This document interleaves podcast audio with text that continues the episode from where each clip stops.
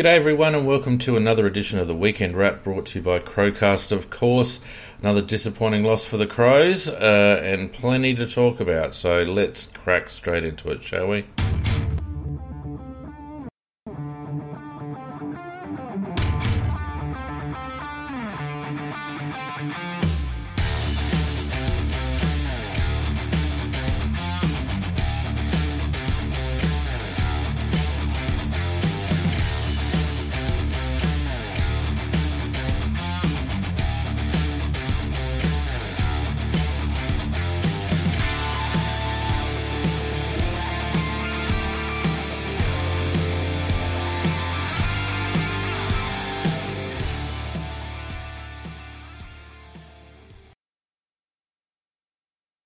G'day, g'day, g'day, and welcome again to the Weekend Wrap brought to you by Crowcast, of course.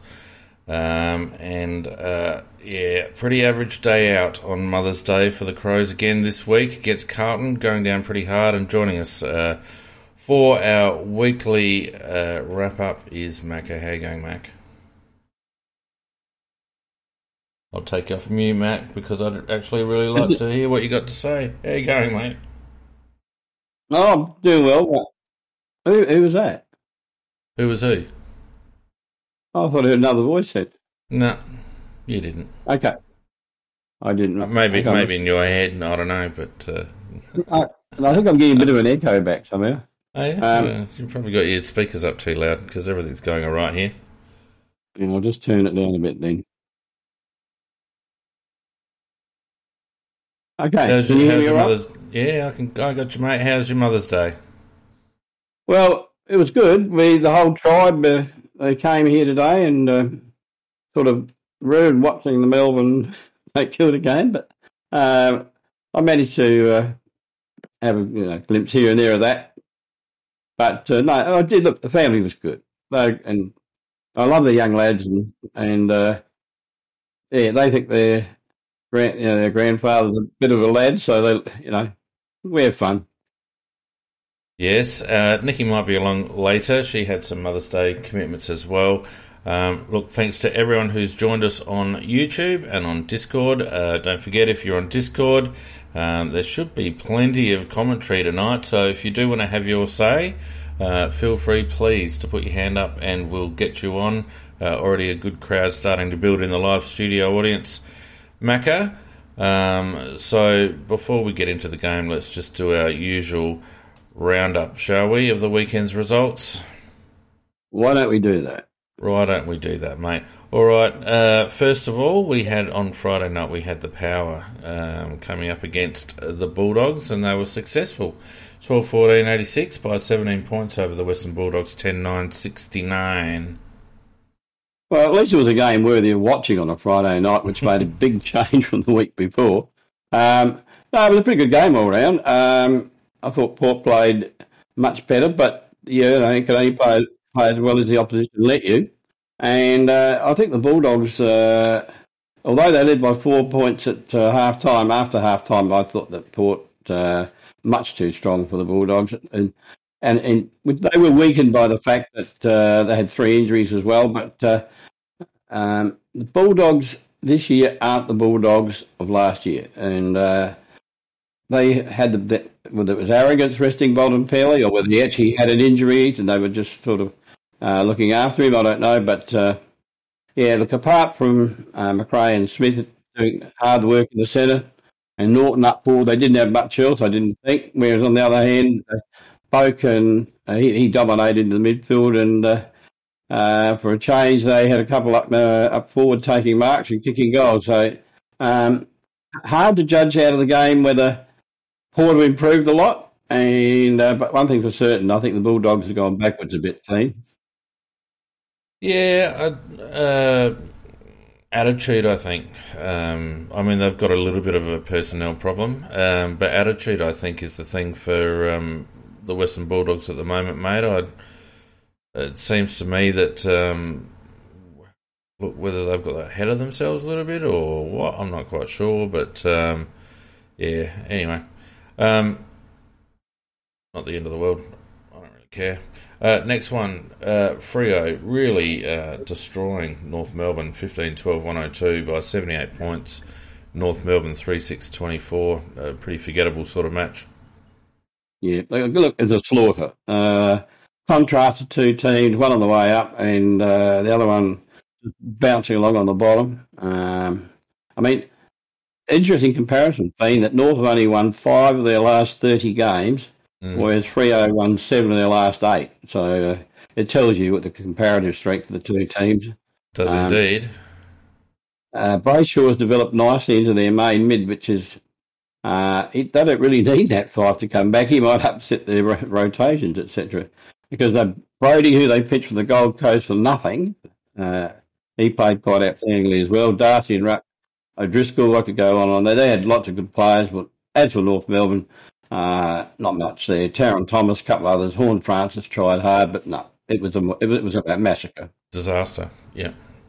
All right, the next one, uh, Richmond 17 11 113, far too strong for Collingwood 12 14 86. 27 points in the end to the Tags, sort of just sort of getting a little bit of mojo back. Yeah, they actually got to a lead of nine goals in the last quarter theme before Collingwood got four goals uh, right near the yeah. end to make it look a lot closer than it really was. Um, I thought Darcy Moore got an absolute spanking by uh, Lynch, and um, he was very well supported by Riewoldt and Martin. Yeah. Uh, they, had, they had a, little bit of arrogance. They put Short into the middle. He's been an outstanding defender, but he's also an outstanding midfielder. So uh, they are building up a little bit of momentum, Richmond. There's no doubt about that. Yeah. Um, One of the teams uh, that you said other, couldn't couldn't win the, couldn't win the flag, Mac. No, I don't think they can win a flag, but they can actually. Mate, they might even sneak into the finals. Um, but, but of course they're going to sneak into the finals. Jesus. They build it. Be, be fun. Of course they're going to make the finals. God. Yeah, well, they make the finals, but I don't think they'll go. I don't think they'll win it. Uh, for the Pies, well, Crisp was absolutely outstanding, um, and uh, he helped along by Adams and Younger Daicos. But um, yeah, I think Collingwood they've, they've got a long way to go before they're going to go any, get anywhere. And as you said, uh, I forgot to mention Bolton. I, would love to have a uh, player like Bolton in our side. He, exactly the speed and the way yeah. he changes the game. Yeah, exactly what we need, Mac. Never yep. mind. Uh, next one. Uh, the Suns having their obligatory just when you thought they were shit win. Uh, 10 15 75, uh, 14 point winners over Sydney, 8 13 61. Uh, pretty solid win by the Suns. Didn't see all of it. I only just saw the last quarter of it, and they started off, uh, I think it was exactly equal at uh, three quarter time. And uh, you would expect Sydney to go on with it. They didn't. Uh, Gold Coast, uh, they really dug in and they worked hard and they outscored them 2 2 to two points in the last quarter. Um, yeah. Rankine finally showed a little bit of form up forward and the coach has got a bit of a knee injury, which they say was a tweak of an existing injury. But uh, no, full, full credit to the Suns. As you say, they have the obligatory win here and there when, they, when you don't expect it. Yeah, the the key with the Suns is to try and catch them with your tips. Catch the one that they because you know they're going to bob up every now and again. Uh, you just got to try and catch it. Um, I didn't. Um, no, always fall, always fall through the sieve for me. Yeah. Uh, the Giants falling back down to earth against the Cats and, uh, you know, back to system uh, situation normal for the Giants after giving us a belting. Uh, the Cats 12 16 88, 53 points over um, the Giants 4 11 35. I looked at the game before the game, uh, before it started, and I thought, like, gee, Jarvis could win this. You've got yeah, Prince and Ruck. He'll, win, he'll win the ruck. They've got Green come back to centre forward. Uh, they've got a mighty good uh, midfield. Well, that's on paper. They actually played the game, and then uh, Geelong were just far too good. And they really need to change a coach. Their game plan is just absolute utter shite. Uh, they play ring a ring a rosy with the ball. Uh, they don't necessarily play directly. Um, they just waste the ball. And uh, on the other hand, um, uh, Geelong they had really had targets up forward. Cameron got five goals. Stengle got three. Um, uh, to me, they, GWS they definitely need a new coach because this coach is taking them nowhere.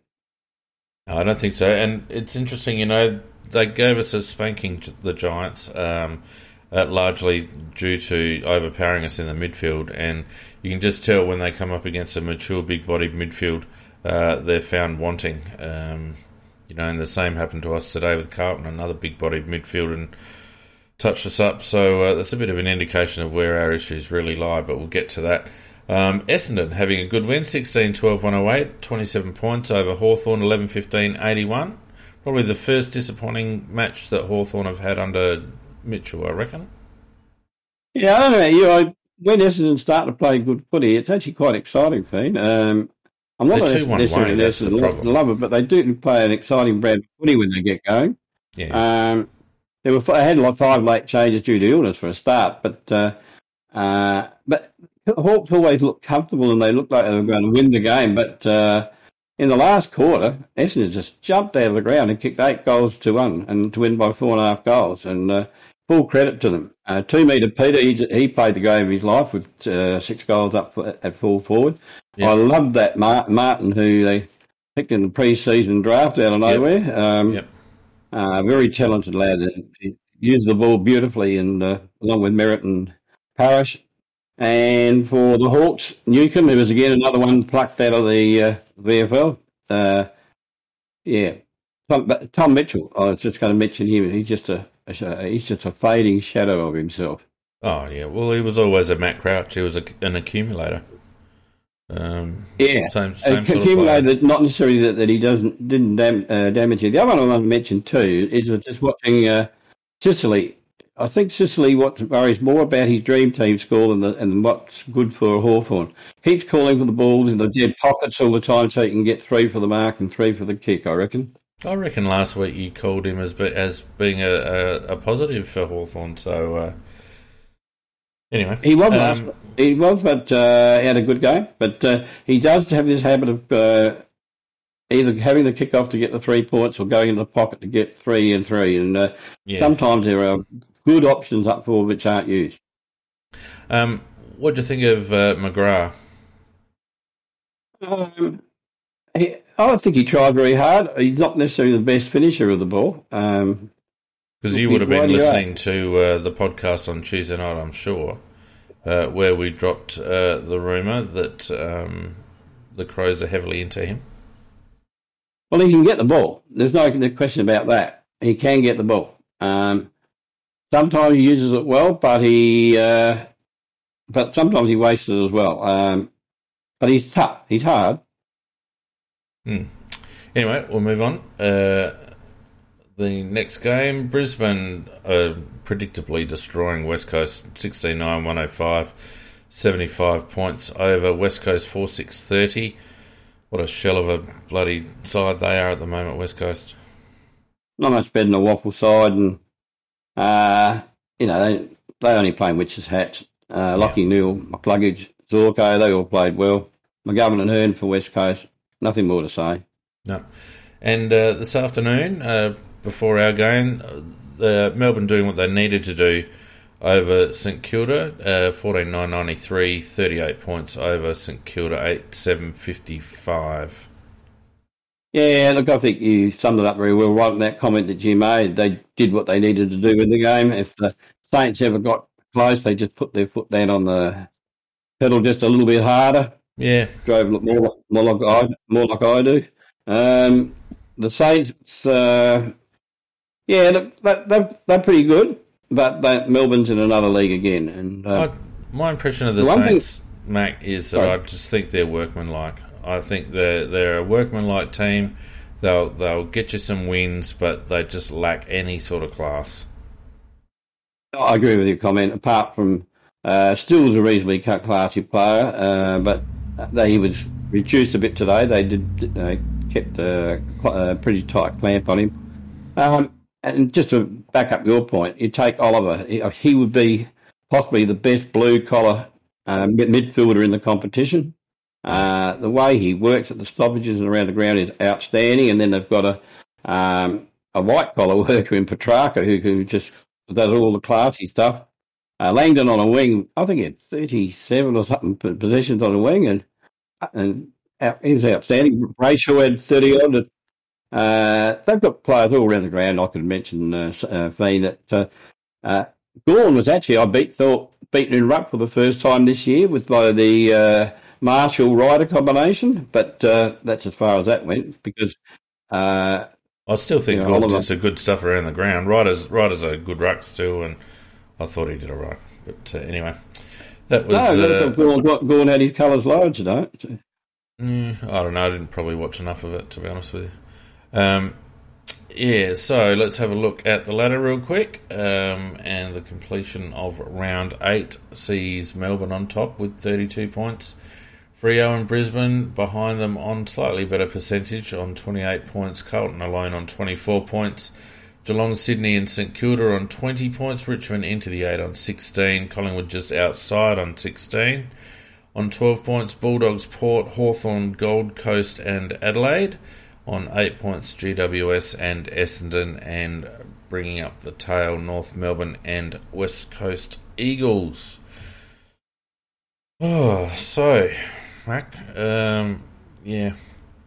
Let's uh, get straight into our game, shall we? Don't forget, if you are listening on uh, uh, through Discord and you're in the live studio audience, feel free at any stage to uh, put your hand up and have your say, uh, because it was a pretty shit performance by Adelaide. Carlton 17 14 116. Adelaide 10 8 68. A margin in the end which flattered us somewhat, 48 points, because the game was really over at three quarter time.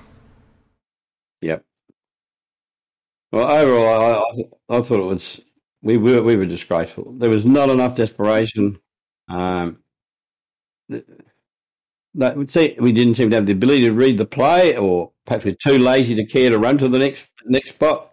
I don't know. Riley O'Brien, absolutely hopeless in the ruck. If he ever got the knock, it went straight to them. Um, it- the Mumford type of ruckman's gone, and he's he, he's that type of ruckman. And uh, no, look, he, he it's unfair probably just to single him out because he had plenty of rotten players around him as well. But No, no, no. I think it's completely fair to completely fair to single Riley O'Brien out because he was he had an absolute shocker. And when you get mus- out muscled by Silvagni at a boundary throw in and get and fall to the ground because of a bloke that's you know ten centimeters shorter than you and about ten or twenty kegs lighter than you, you got you got to really think about what you're doing. I mean, oh, he did the ruckman he was opposed to with De Koning uh, and Silvagni, and, if you- and any decent ruckman would have torn them to pieces. But no, he his performance today was terrible. And Yeah. look, he had a few mates in there in different uh, areas of the ground. Um, I, I just thought that uh, if that's the style of play we're going to bring, we're going to go very close to being in the bottom two or three teams because we. The one thing that was really, really missing was in, inten- intensity. Thing we didn't have Uh, after half time. After half time. I thought the intensity was there in the first half, but after half time, I felt like um, when they got the first couple of scores after half time, we just fell right away. I thought. Yeah, look, I, I I will say this much that I thought we started reasonably well, and I thought you if you somebody had said to me the umpire's been paid a few bucks to give uh, Carlton a few freebies in front of goals to get them going. Uh, you wouldn't be, you wouldn't be surprised at it because I reckon three of their goals there, there wasn't even a free kick there, and uh, No. and uh, and I'm, but our blokes they hung their heads and uh, it slowly it declined slowly from there. That's right. Um, yeah.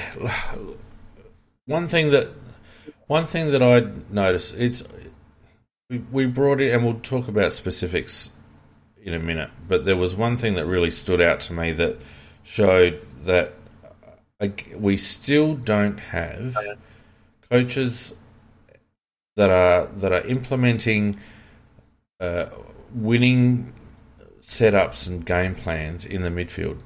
So Correct. we, we had we had Hately on Cripps, right? We wanted Hately to go with Cripps. Not a bad not a bad idea. Um, Hately uh, be a good learning opportunity for Hately. They're like you know Hately's probably body size in terms of his height, etc. is probably the best matchup for Cripps. But then Cripps was setting up right in Riley O'Brien's hit zone. So Riley O'Brien had hit it would hit into that normal zone where he just sort of taps it over his shoulder. And that's right in Cripps's wheelhouse. And because Jackson is actually trying to tag Cripps, we're actually playing right into Cripps's hands because we're putting it right in his bloody breadbasket. Why would Riley O'Brien be hitting there when the guy that is going to get there is the guy that's supposed to be tagging their best midfielder? It is absolutely blew my mind on like why would you do that? It's just it doesn't make any sense. O'Brien needed well, to be coming from a different angle and hitting away from Cripps, hitting towards our attacking mids, Berry and Laird, etc., and keeping it as far away from Cripps as possible. But continually, O'Brien kept putting it in that little hit zone behind himself, and Cripps was just cleaning up. Hundred percent right. I mean, O'Brien would probably be even better off just when he gets a tap to hit it straight down into his feet to turn into a scramble because that's what we've got scramblers. We don't have uh, dashes from the midfield. Whereas what you're saying was quite right. What O'Brien was doing was he'd hit the ball forward exactly where Cripps was. Yep. Exactly where Cripps was. Yep. So Cripps could either have the choice of taking the ball and flicking it out, uh, or just let, let him take the ball and get a free for hanging on. Uh, it was just pathetic. Absolutely it's pathetic. just it's just stupid. It, surely, as a ruckman, you should have an awareness of where you don't want to hit the ball just as much as where you do want to hit the ball. And why would you have your setup so that the place where the ball's going to go is to their best player, and naturally our bloke is going to be behind him because he's trying to tag him? Like, it just absolutely blew my mind. And that was just one example that sprung out to me um, with regards to how stupid our setup was in, in the midfield. And again, we got torched, absolutely pantsed out of the midfield. Um, not and at least we were playing the kids, so I can I can you know I'm happy with the fact that they were playing Schoenberg and Berry and and and those and Hately in the in the midfield rotation. The problem was that these blokes should have been this should have been their twentieth game playing together, and unfortunately it's about their second because we've hung on mm. to Crouch etc for too long, and so we're now starting from scratch without like if you want to talk about rebuilds this we are now starting from that's about game one or two of our midfield rebound. We've wasted two freaking years not worrying about rebuilding our midfield and here we are. Well i wouldn't even say we've actually started well no but at least we're playing the right play or you know playing our young midfielders in their rightful positions. We wasted a year with Berry in a forward pocket. We wasted a year with Harry Schoenberg at half forward. You know, we haven't played Pedlar yet. He hasn't got the wheels. The, you know, what you got to ask why hasn't he got the wheels? You know, it's apparently, apparently a lack of a tank at this stage. Yeah, but mate, he played midfield all through his juniors, and like if if he's not got a tank, then you've basically got to put him away and say you've got to work. It it was a first round draft pick, Macca. Oh, no, I, I, I round... totally agree with you that, that that should be the situation, but he was never Why played in the midfield uh, last year at all, and um, uh, they starting to. But apparently, um, uh, he's had uh, minor injuries here and there, and he hasn't been able to build up the capacity to play on the ball um, uh, where you've got to run perhaps like 15, 16 Ks for the day. But um, uh, I see in the chat that he's likely a dud pick. I don't know that he necessarily is a dud pick because we haven't really seen him get fit and then play in the midfield. I think he'll, he'll go all right if he, if he does.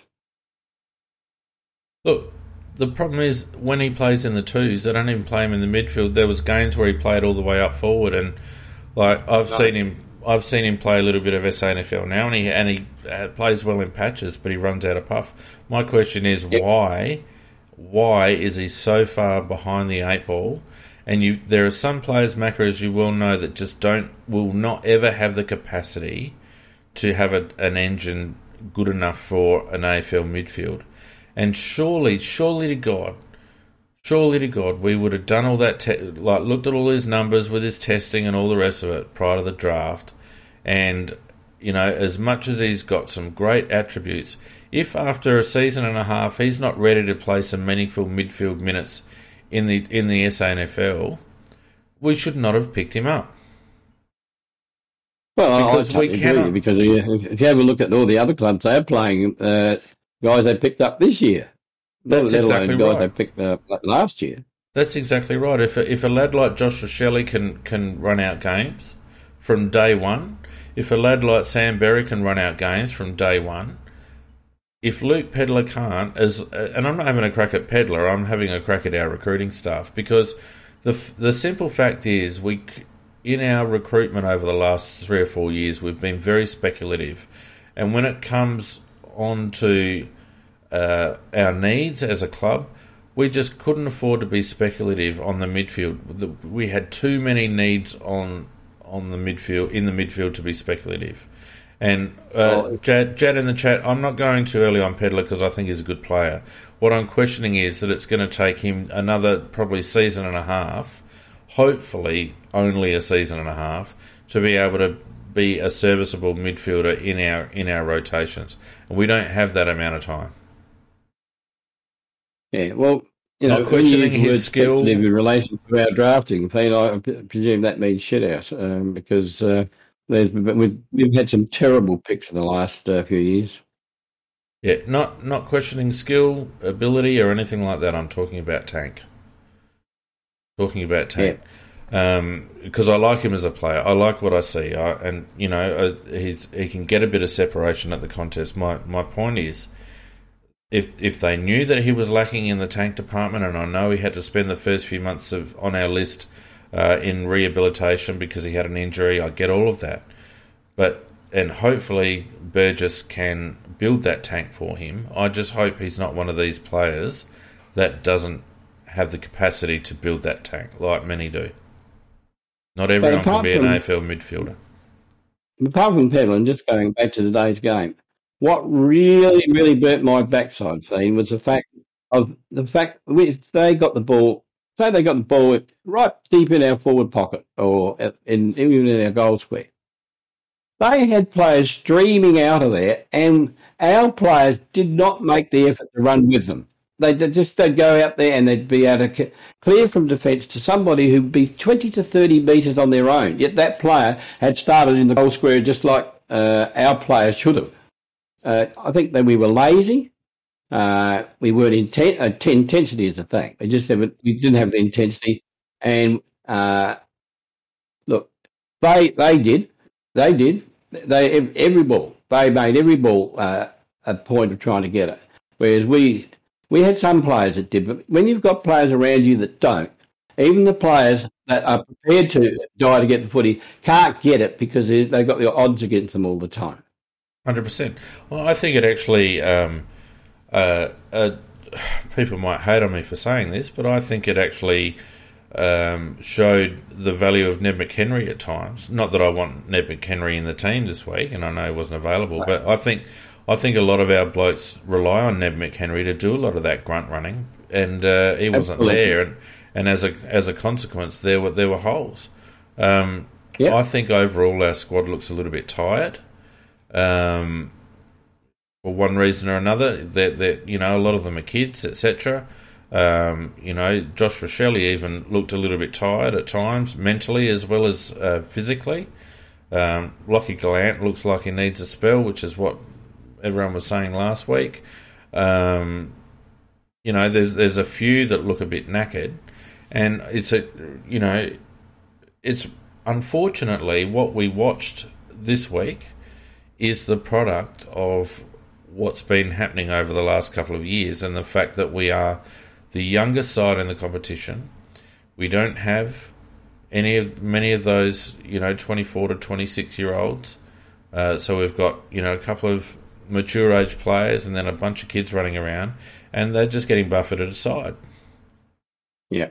And they don't look, have the and also football, there's a lot. I reckon that 90% of it's played between the ears, and uh, we saw that today. That when we when we started to get beaten, several players dropped their bundle fee. Just dropped it.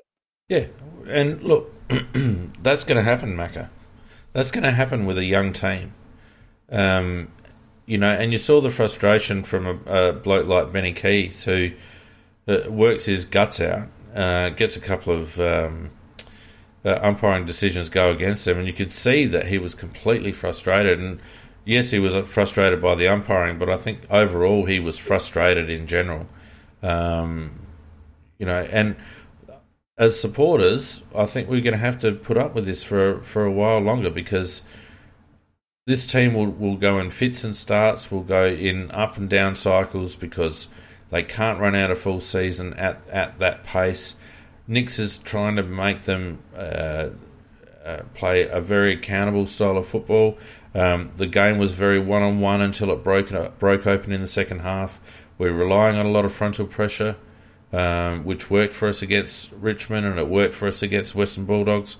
But against the bigger bodied midfield of GWS and Carlton this week, we just get brushed aside. And uh, it's, you know, I can't wait to see us play against Melbourne, who are also another big bodied midfield, or Geelong, who are another big bodied midfield, will get slaughtered.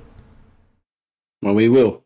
Um, and there's and there's nothing we can do about it. The, Nick said we were playing the when we won three in a row against lesser sides, um, Nick said we were playing the, the brand of football that he liked, and this is this was the Crows way. Yeah. Well, what happened to the Crows way? Did it just get thrown out the window today? I know well, we're no, playing a tougher team. No, I think no, no, no, I think I think you're being too critical. I think you're being too critical. You're asking this squad to sustain a game style that they're not physically capable to sustain yet. Right? And I, they could well, do it against. critical lack of effort, though. Well, you know what it's like. Mental fatigue is just as bad as physical fatigue, Macca. And I just feel like the game style that he is trying to implement at the moment is um, is difficult to implement against teams that have that big bodied, fast, bullocking midfield. And we've seen it over the last two weeks. You know, Richmond aren't the same. They're not that bullocking midfield. Western Bulldogs aren't the same.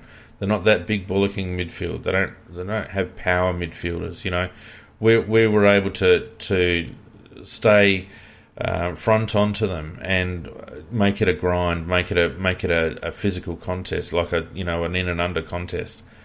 Uh, and unfortunately, against GWS and this week against Carlton, we were broke open, broken open too often, and they had all the run on the outside. We had nothing at the outside because we've committed everything to the contest, and yep. um, and they just run away. It's exactly the game was exactly the same as it was last week, Macca. Almost a carbon copy. Even even Carlton, I think, scored two points more than GWS last week. Like it was almost a carbon copy. Well, I cannot disagree with anything you've said there at all because um, they do. You are right about, the big body midfielder, and that is the trend in the competition. And when, and I suppose your point is, and probably been proven by the statistics, is that when we play teams that haven't got a big body midfield, we look okay, and then when we play them with a big body midfield, and then we are we look very second rate. Well, yeah, that's right, and I, you know, I mean, God, I'm as disappointed as anyone else about the result uh, of the last couple of weeks, and I'm disappointed more so because what we're seeing now is the is as I said before, it's the result of our lack of development through the midfield and the fact that these players should this should be their 20th game together in the midfield as a rotation as a group and it's not it's their second you know. Um, and that's for a variety of reasons. Poor recruiting poor development weird selection, uh, hanging on to other players for too long, you know, all that sort of stuff. But this is the result of it, and it feels to me like we we are only at the beginning of our midfield development. And as you and I both know, Mac, and everyone listening knows, midfields win games of football in the AFL. That's the type of game that it is these days, and uh, we've neglected it. We've neglected it with poor recruiting, uh, with poor development, with inconsistent selection policies, um, you know, a whole range of factors, but this is the result. Well, uh, yeah, and I think if you want to really go back to where the great neglect has been, you did, you did touch on it before, it's been in our drafting and our trading. Hundred percent. We, we, they're just not there because we never got them. Hundred percent. That's exactly right. It's exactly right. You know, um, I mean, I mean, and then Fischer McAsey, he turned out to be a dud. But before that, we before he was drafted, we I think he was a pick five or pick six, six. or whatever he was. That had to be a big body midfielder. Had to be. Well, it had to be the best available midfielder at that pick, Macca. Yep. Yep. And I know that they got spooked because of Talia, and McAsey was the best defender in the draft and highly rated and all the rest of it. But it was, it was like, you know, I heard Bickley on the on the radio after the game today say that you know the coach is involved in list management committee and all the rest of it, and that's true from what I've been told as well. But if the coach sat down after that season and said to Hamish, "Look, mate, we need a key position defender as high as you can go," and Hamish turned around and said, "Well, what about your midfield?" and the coach turns around and says, "No, nah, we got to cover Talia with our first round selection." Then he deserves to be bloody ridiculed because it's just, it was an absolutely stupid choice, and it wouldn't even matter, Mac, if McAsey was was holding down a, a regular position in the ones. It would still have been a bad p- decision because it, no point having a gold plated bloody key defender if you're not getting the ball. You know, the well, best defense is going to get no killed when you get when you get when you're up against seventy plus inside fifties. You know, the best defenders in the world aren't going to do you any good. But I, I reckon we really do have to have when we had a you know when they had the whole clean out of the club and replace them all the dead wood, etc. Uh, the one department that wasn't touched was the uh, well, the list management team, as they call it, mm-hmm. Mm-hmm. and and uh, I mean this list management team, we have been we really really needed a quality ruckman, a good tall ruckman uh, who can actually do something, and in in the SANFL we had there was one playing there for West Torrens last year, who was best on ground in the grand final. And uh, why would we not have got him onto our list? Why wouldn't we? I mean, St Kilda got him. He just showed that, unfortunately, he's done his knee, but he showed that he really is right up to it at AFL level, uh, and much, much better than Rob. And uh, it, but it annoys me. We just don't. It, well, the thing I of it is, we, the thing of it is, Mac. With that, let's look at that situation, right? So you've got Riley O'Brien, and you've had Kieran Strachan on the list for a couple of years. Um, and Strachan, the first time he played AFL, he looked all at sea, but the second time they gave him a go, he looked a lot better. Uh, he's been playing very well in the twos. But here's my argument Strachan is a dead set backup ruckman. Dead set backup ruckman.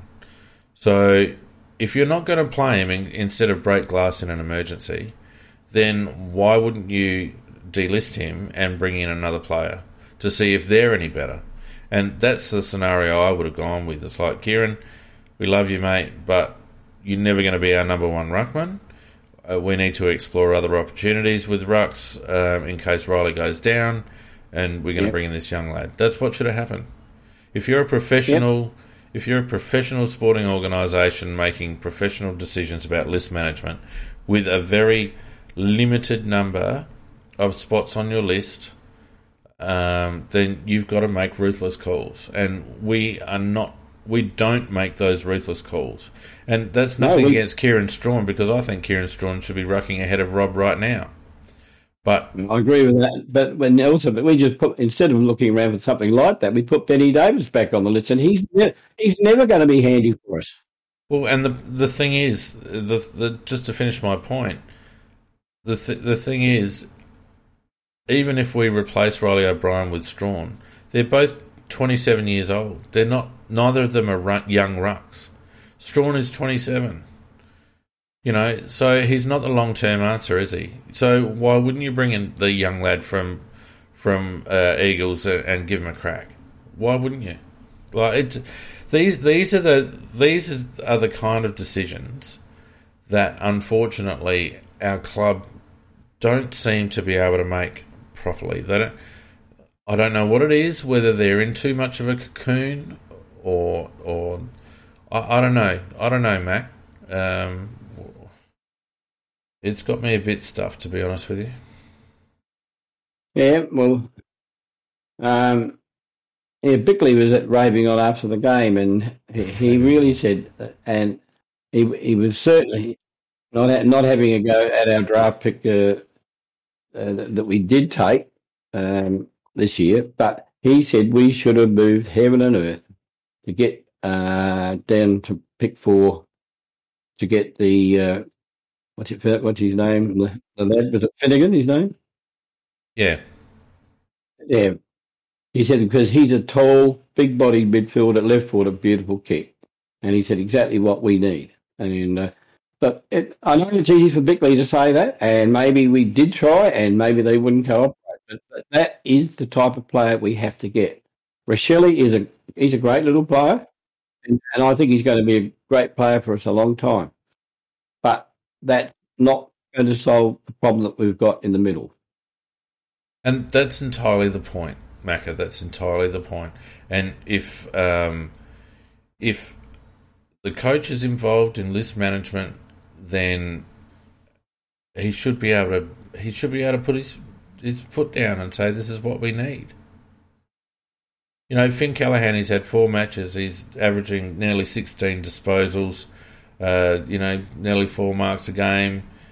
You know, he, he's going he's going all right. He's like started all right. He had 18 touches against St Kilda um, a couple of weeks ago. Like, it's not a huge start to his career, but he's playing AFL football in his first year in a in a team with a strong midfield, and he's going all right. Mm exactly the type of player that we need. Um, and Josh Rachele will be a good player for us, but he's too small. He's too small for the type of player that we need right now. Anyway, yeah. let's look. Let's look at some. Uh, let's look at some stats. Well, let's let's talk about selection real quick because I was quite happy that uh, Matty Crouch was omitted. Um, I thought um, uh, the ins were okay. The thing that the, he just following on from our um, our previous little conversation just then, the thing that I can't understand, Macca, is that Luke Pedlar, who is the bloke that we've just talked about, that needs to get miles into his legs and build an engine. How many kicks do you reckon he got this weekend? Um, I did it. About 13? Pedlar? Mm. I don't know. Pedlar got zero kicks and zero handballs. Didn't touch the ball. Do you know why? Because he, he was the travelling freaking emergency. okay. Why? Why would you make Luke Pedlar the travelling emergency? Um, yeah. Okay. Do you Why see what I'm getting at? No logic see, to it. I mean, the guy needs to get form. Do, do, do you see what I'm getting at with regards to these strange selection decisions? You know, oh, he's either in the team, oh. he's either in the team, or he's playing in the twos. We need him to get bloody, yeah. And um, um, M Morris in the in the YouTube chat raises a very good point. Next week's an SANFL bye. So he's not oh. playing next week either. So here's a lad that we need. Here's a lad that we need to get freaking kilometres into his legs, and he won't play for two weeks. Well, you know, one good point I saw there. You know, to solve that sort of problem, they should just take Davis with us every week as the emergency. Well, because he he doesn't have a real future but and that but lets the, the boys that have a future get the miles underneath their legs and show the form in the SANFL to force us to pick them. Yeah, well, he says in the chat, you know, can't Pedlar come in next week? Well, he can, but where's he going to play? He's not going to play in the midfield. He's had a week off. He hasn't got the he hasn't got the legs as it is. So where are you going to play him in a forward pocket? We got NT Rabbit in the chat that wants to have a say, so I'm going to bring him in. And also notice that Nicky's there. Hi, Nick. How you going? hey guys. Good day, Nicky. Rabbit, you're on mute, mate. How you going? I'm doing pretty good. How are you, lady and gentlemen, doing? N- not too bad, but you might just have to speak into your microphone a little bit more. Can you hear me better now? Beautiful. We can, young, young rabbit. Yeah, go for it, mate. So, just referring back to the conversation before about big body midfielders and our ruck issues, um, bear with me, this will take a minute. That's all right. So, the cl- our club has a big problem with it's been reactive for a long time. It's never proactive. It's always chasing what everyone else has already done. And by the Yep. time we get there, that's not the thing anymore. So Riley O'Brien isn't going to be it. He's yesterday's ruckman, but the other lad, Strachan, he isn't going to be that either. No, So he is a better tap ruckman, but he's much of the same thing. We ca- we can solve. Bearing in mind, this isn't going to solve all of our many multitude of problems, but we can have a big body midfield and a better ruckman all in one player who we've already got on our list. He's 202 centimeters, 105 kilos, Thilthorpe. and he's described as athletic enough to play on the wing. Yep. That's Riley Thilthorpe. Now, I know people have described him as better as a forward than a ruckman, but I think him as a forward is a luxury. He needs to be a ruckman.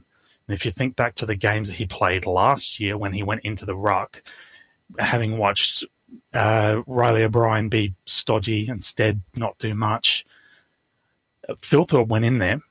He didn't necessarily win all the taps because he was a a lightweight, shall we say. He's certainly not a lightweight, but a lightweight compared to some of the guys he was up against. But as soon as the ball hit the ground, he was in there and he was winning the ball on the ground, using his skill, and then using his running to burst away. This is what we should be doing.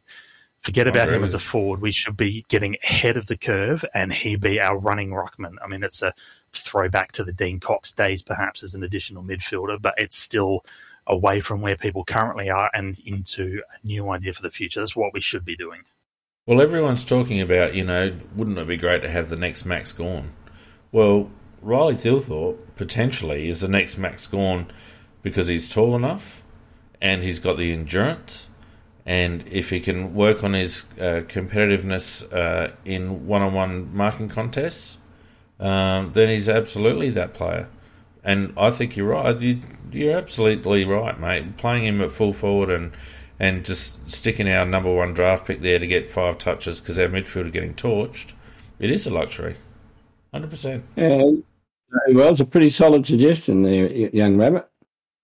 Yeah, I mean, it's uh, I see his future there. I mean, he's not the same player as Gawn. So Gawn's obviously a bit bigger, and he's that magic fist he's got that he can get the ball anywhere he wants to go. I don't Mm. think Thilthorpe's going to be that, but I think he's a better runner, and I think he's got better better foot skills, better hand skills. I think he's going to be a better all around player. He's like halfway between Brodie Grundy and uh, Max Gawn, which could be the next step to go. But since we're down the bottom, we should be pushing proactive. We shouldn't be just copying the teams who are at the top now because it's, it's never going to catch up. Well, and your point point about I- us. Sorry, Nick, go on. I was just going to say that I think when we saw him last year, that he actually looked a lot better when he was playing around the ruck in the midfield than what he was up forward. And weirdly enough, I actually think it will actually protect him a bit better. Um, even though yes, there are the bash and crash etc. thing with with the ruck, but I, I think just him not having to deal with the way that he was being treated by those big body defenders. It's just weirdly, I actually thought he he just looked more comfortable in the ruck. So I think you're you're spot on there. Yeah. Uh, your point about us being behind the curve is a good one for another reason too, Rabbit, and that is that I reckon Hamish has gone about trying to build Richmond's midfield. With all these Yeah, I little mosquitoes. well. Like, we've got mosquito lots of little tiny guys who are fast and all effort, and that only worked because he stacked uh, Richmond stacked those guys around Dustin Martin and Trent Cotchin, and we don't have either of those players. Let No, alone the fact that that was five years ago, not today. Yeah, the, midf- the midfield's moved on from the Richmond midfield. It's now the Melbourne midfield, which Yeah, is big- how big, big are those runners. blokes, and they can run, and they're Yeah. fast. Yeah. Very good points, mate. well, well done, uh, rabbit. There, I think you really hit one there, mate. You No win- you win the- happy to contribute. You you win the uh, Sammy's voucher. You'll just have to get it off Macca. That's all. No, I haven't rung in lately. Challenge accepted. They cut the All right, thanks, mate. They cut the voucher back to fifty dollars. It's not worth ringing in for. Jesus, mate, you're a cheapskate. All right. Um, so yeah, that that's my I guess gripe about selection. The rest of it kind of selected itself with the outs that we had. Um, I wasn't too disappointed with the with the selection, um, but uh, yeah. So let's just have a look at the head to head stats. Um, 25 odd down in total disposals. Uh, Carlton really kicked the ball 243 to 218. Handballs were exactly the same, 145 each. Inside 50, 74, the most we have ever conceded in our history, to 49. You just cannot win a game of football if you concede 74 inside 50s. The end. It doesn't matter how good your bloody forwards and defenders are. You will never win a game of football conceding 74 inside 50s. No. And and what disappointed me is that it didn't really seem as if Burns or the club had any plans to try and stifle any sort of flow. It, you know, we were very frontal pressure against Richmond and the Bulldogs. Uh, we were very one on one early against Carlton, but when they were starting to break it open, we didn't seem to have any answer to that, um, as if they didn't predict that that might happen. So, anyway, um, uh, contested possessions 142 to 128. We got torched in that 14. Uh, uncontested posies, they got more of the ball on the outside, not to the, not to quite the same extent as GWS the previous week, but still a, a fairly heavy disparity, 243 to 232. Um, hitouts is an interesting one. Uh, we had Riley winning the taps 46 to 22, but let's just delve into that a little bit deeper. Because if you have a look at uh, the hitouts to advantage, uh, 26% of Riley's hitouts were to advantage, so that's all around the ground, not just in centre.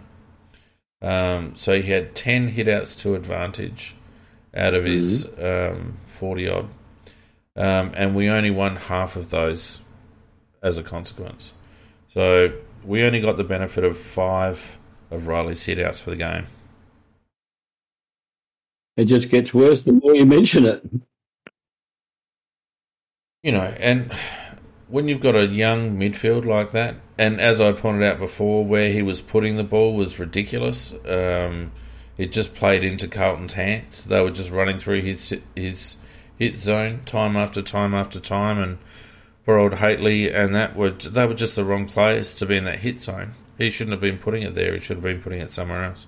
But I don't think he has the capability to do it because I think the way he contests the ruck, uh, he's he hasn't got the ability to like his body is only pointing in the one direction, and he has, he's not a tap ruckman, so he basically palms the ball forward or or to the side, uh, depending on the angle of his body. I don't think there's any real.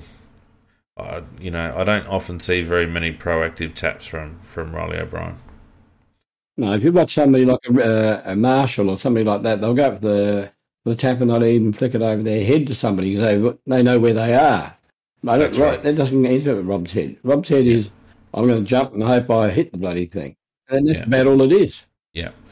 So as a result, we got fairly well done over in clearances, forty-two to thirty-one, uh, fourteen to eleven in centre clearances, twenty-eight to twenty in stoppage.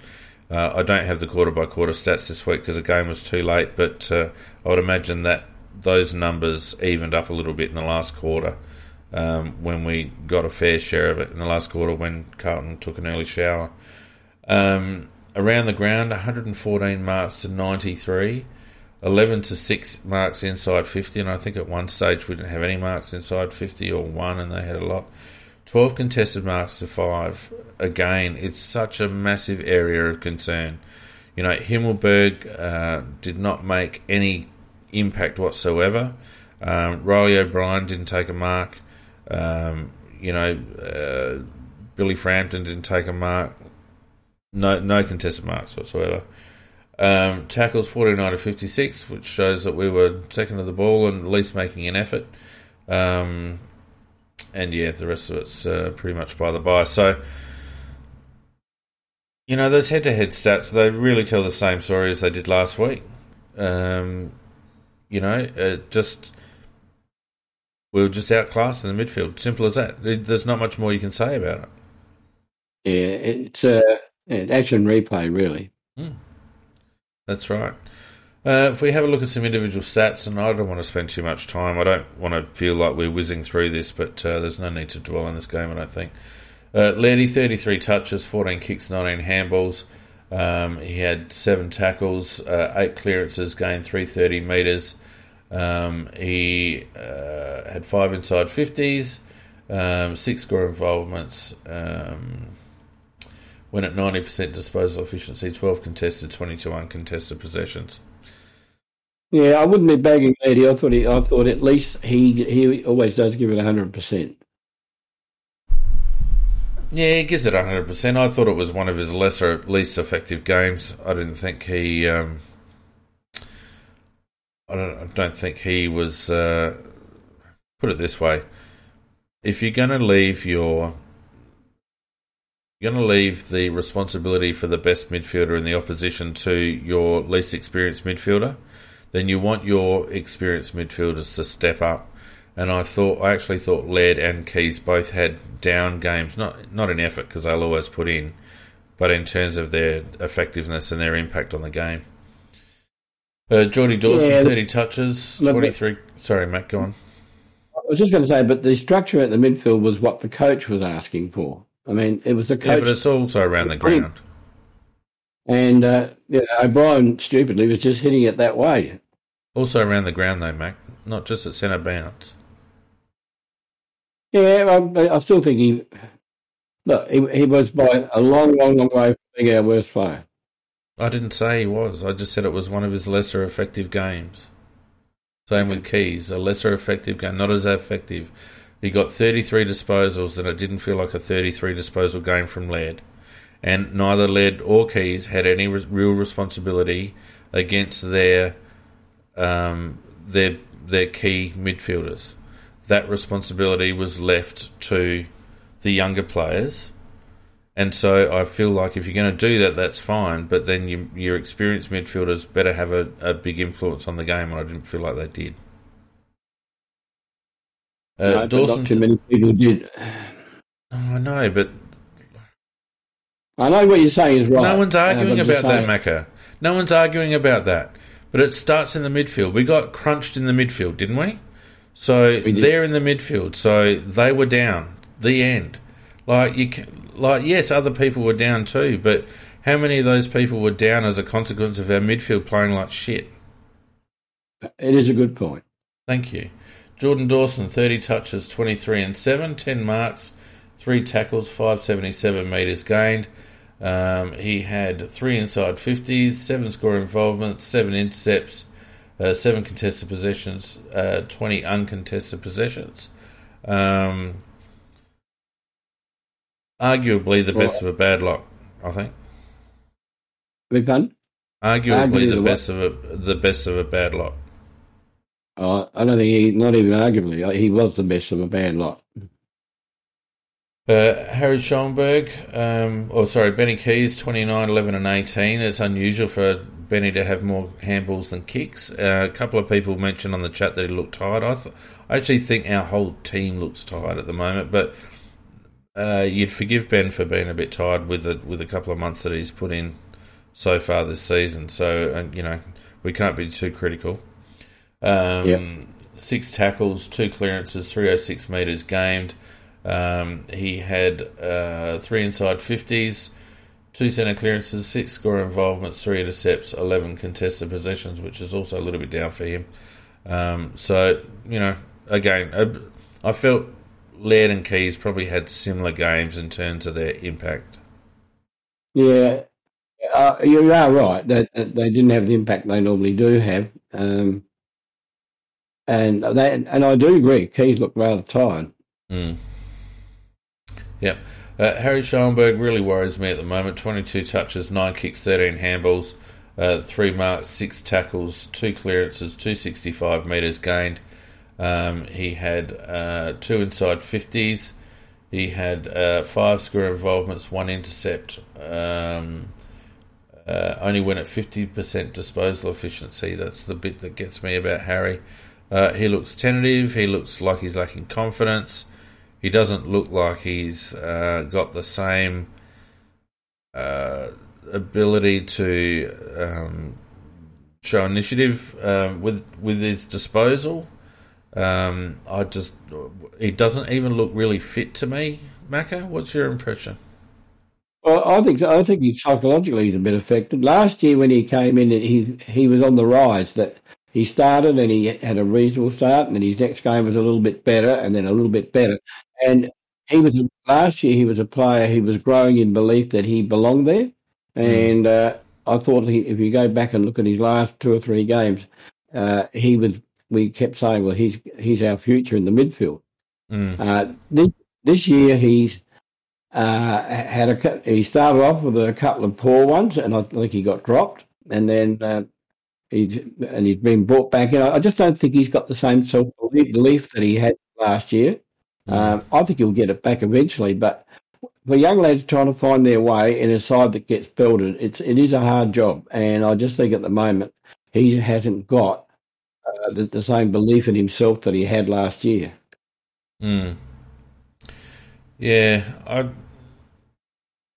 Uh, someone in the chat saying that he might have some uh, external issues that he's working through. Kind of maybe whether, whether that's mm. true or not, and I don't want to delve into that. But if that's the case, then that could be a reason. But I don't think you'd lose your ability to play football. Um, and at the moment, he just seems to be twenty percent down in all facets of his game. Um, yep. You know, his disposal effect, efficiency dropping has been alarming because that was one of his key strengths: his ability to put players into space and and to find, uh, you know, to find the right option uh, at the right time. But God, he's not doing that at the moment. Anyway. Um, Sammy Berry, 21 touches, 9 and 12. Um, actually, felt like he had more of it than that. Um, five marks, nine tackles, uh, one clearance, 221 metres gained. Um, he had two inside 50s, three score involvements, four intercepts, uh, only went at 57% disposal efficiency, eight contested possessions. They're very interesting stats for Sam because I felt like he had a lot of inside ball and I felt like he had more touches. Oh, I did too, actually. Uh, the 50%, 57% efficiency is probably the one uh, negative in his game because I, I, thought he played a, like you, I thought he had had more of the ball, and he hmm. certainly, mm. with his presence, uh, even if he wasn't getting the ball, his presence was there and pressure, etc. So uh, I, I, actually liked his game, and I thought it showed that he's definitely up on the upward curve. curve. One of the few players going on going upward.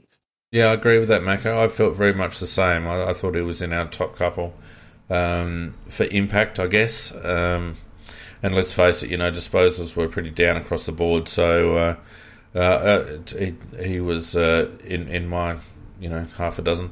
Uh, Luke Brown had 18 touches, but I didn't feel he had any real impact defensively. Uh, Chayce Jones, I thought had a nice game. 11 touch, 11 kicks, seven handballs. Uh, three marks, snuck forward, 414 metres gained, which is what you want. He also had three clearances. I noticed that he uh, might have been the start of the last quarter, um, was in and around stoppage a little bit and, and got some nice clearances as well. So whether that's a little bit of a sign, who knows? Um, yeah, self belief. I mean, he's a guy that's actually growing in self belief, and uh, like you, I thought he was one of our better players. Yep, five inside 50s, three score involvements, three intercepts, 77.8 uh, percent disposal efficiency, seven contested possessions. I thought he certainly wasn't disgraced down back chase and showed a little bit around the ball. Um, Mitch Hinge, 17 touches, which surprises me the other way. I didn't think he had that much of it. 13 and 4, uh, 8 marks, uh, 259 metres gained. Um, seemed to come into it more in the in the in the last quarter. I think. Flat, very flat, very flattering stats because I reckon about six of those uh, disposed were kickoff and points. Yeah, quite possibly. Quite possibly. Uh, today, 16 uh, disposals, 13 and 3, 5 marks. Um, thought it was an okay. I, I thought today's game was hampered by Frampton's inability to be a key position defender, um, Oh. which I hope we have now decided once and for all that he is not a key position defender because I said to you a couple of weeks ago, Mac, that if teams start funneling their attack attacks through Frampton's man, he will get torched. And the Giants have done it, and Carlton have done it. Yeah. And yeah, he's he a got- weak link. He's definitely a weak link, and we look. I, I, I think the the Frampton experiment. He had that good, one good game, but when we when we look at it back at it retrospectively, he was standing Ugle Hagan that particular game, which is a, Yep. a young lad for uh, for Bulldogs who I don't think I don't think tried particularly hard himself. So um, Yep. I just think Framp, Frampton uh, was given a a gift that particular game, but uh, no, he's out of his depth once we play the good sides. Well, well, Burns had enough of him because he shoved him out of the defence altogether in the last quarter. They had Yep. uh, Doedee on uh, Curnow, and at least Doedee bloody competed, for God's sake. Um, Billy was behind it. He trailed his play. The trouble with Billy is that he plays defence like a forward, so he's always watching the ball, Yeah. and um, and not his man. and not his man, and he doesn't defend. So if he if he can't make the contest, he just gives up. Just plain gives up. Yeah. You know, with a with a resting bitch face on on him, no, because he's you know not got been gotten the better of again or something like that. Anyway. So I thought today's game was a bit hampered by, by Billy. Actually, I didn't think today was our worst um, either, um, but No. certainly his effectiveness was curtailed a little bit because he had to cover Hundred percent. mate. Hundred percent, because he was trying to cover two players. Exactly. Old dude, eh? Yeah, yeah, yeah. Uh, Walker, 16, 10 and 6, looked dangerous when he had opportunities, uh, but obviously didn't get enough opportunities. Um, what a kick. Um, how many goals did he kick? Walker, two goals, one, which isn't a bad return given the, the service. Uh, Frampton was No. spoken about was horrific. Um, Will Hamill, Will Hamill, Reasonable. I thought his game was good, but Jesus, every time he gets hit, it I feel like Mhm. it's almost bloody like career ending. I, I feel like it's just like one hit, uh, like because he got hit in the middle of the ground and he stayed down for a minute, and then later Cripps absolutely tossed him aside like a like a a cloud when he went through and kicked a goal in the forward lines there, and Hamill, when he when he gets contact, he just doesn't seem to have any tenseness in his body, does he? No, I, I, I'm with you. I, I, I fear for him because he's had a couple of bad concussions, and and look, I reckon that he's always looking like he's nearly going to get one all all the time. Uh, there's a couple there today that would look very close to it, and uh, uh, having said that, I thought that he got better as the game went on. He, and I thought his last quarter was reasonably good, but um, yeah, I think he'll, he'll be in the side again next week. But I'm like you, I am, am very concerned for him physically. I, I worry about him because he just doesn't seem to be able to brace. He just doesn't seem to have that natural instinct to brace, and so he's always he's always loose when he gets hit and prone to whiplash and all sorts of things. Um, you Well, know. And Well- if if you're when you brace those, actually, that's when it's worse for a whiplash. Whereas if you're loose, it's actually better for you in terms of falling. It's actually better to be loose. So Nikki, explain that logic to me because that doesn't seem to make one piece of logical sense to me. because the one time I got a concussion from the whiplash with was when I had tensed up. Um, but in gymnastics, w- when we actually teach people to fall, we actually teach them to completely to relax your body, um, because that that's how you actually don't injure yourself um, Yeah, very badly falling- when you fall. You, you actually padding. do need to be relaxed. No, uh, look, I- if you get your head blasted into the ground, it won't work either way. It, it, I'll just refer you back to Brodie Smith when he took that mark last week. And what did him in was the fact that his head whipped back when he hit the ground. And Absolutely. as a consequence. And he's coming from what a height? Yeah, but that's as the well. same as getting That, hit. that's always the, That's- that's, always going to be. But if if your tense is that was actually going if if you're tensed up, it's actually going to be even worse. It doesn't prevent injuries, but it prevents the injuries from being worse. I don't think that's the case when it comes to concussion, Nikki. Because well, if no, you're, because you, well, you can't. what- You can't. It's different for different people as to how how they get concussions. Like like I said, I got a concussion, I didn't get hit in the head at all. It was whiplash, um, and that was probably one of the worst ones that I had. Um, so it's unfortunately there's we still don't know enough about it. well, we know But I'm enough to just know that talking in it's terms caused of because of injury prevention overall. Yeah, but I'm not talking about that. I'm talking about concussion. And we, we know that talk about concussion is concussion is caused by the brain rattling ra- rattling around in your head, and Yeah, You know- and that's different for different people.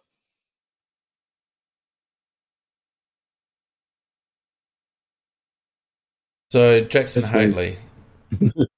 well, I'm just not going to fucking argue about that because it's pointless. Um, you bring show your work next week, Nick. I'd like to see some uh, medical stuff on that one. Um, I'm not sure what to make of Jackson's game because I felt like he was set up to fail, um, and I felt like uh, at times he did some okay stuff. Uh, 15 disposals only, 10 and 5. Uh, three marks, six tackles, four clearances, 345 metres gained. Um, he had five inside 50s, uh, three clearances, four score involvements, went at 74%, eight contested possessions. Um, don't know. I thought he wasn't. What do you guys think? wasn't horrible. Was not horrible.